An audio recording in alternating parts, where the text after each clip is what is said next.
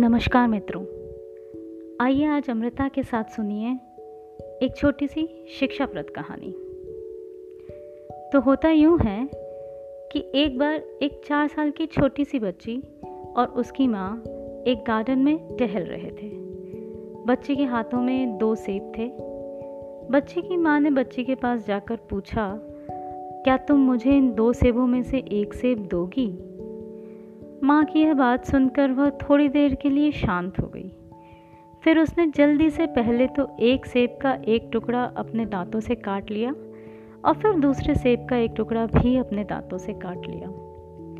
उसे ऐसा करते देख उसकी माँ थोड़ा मायूस सी हो गई। वह मायूस होकर भी मुस्कुरा रही थी ताकि बच्ची को बुरा ना लगे।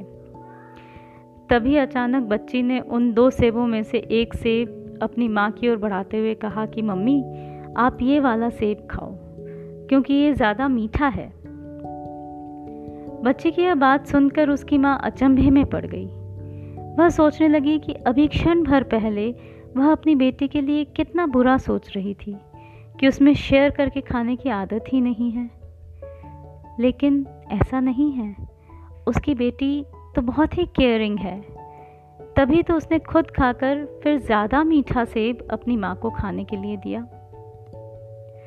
दोस्तों, इस कहानी से हमें यही शिक्षा मिलती है कि अक्सर हम जल्दबाजी में दूसरों के प्रति जैसी अवधारणा बना लेते हैं, वैसा होता नहीं है।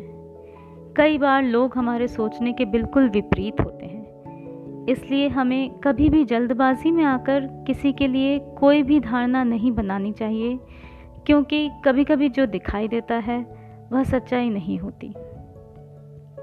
तो मित्रों, आशा करती हूँ आपको मेरी यह कहानी पसंद आई होगी। फिर मिलेंगे ऐसी ही एक और कहानी के साथ। Have a very happy weekend स्वस्थ रहिए, खुश रहिए।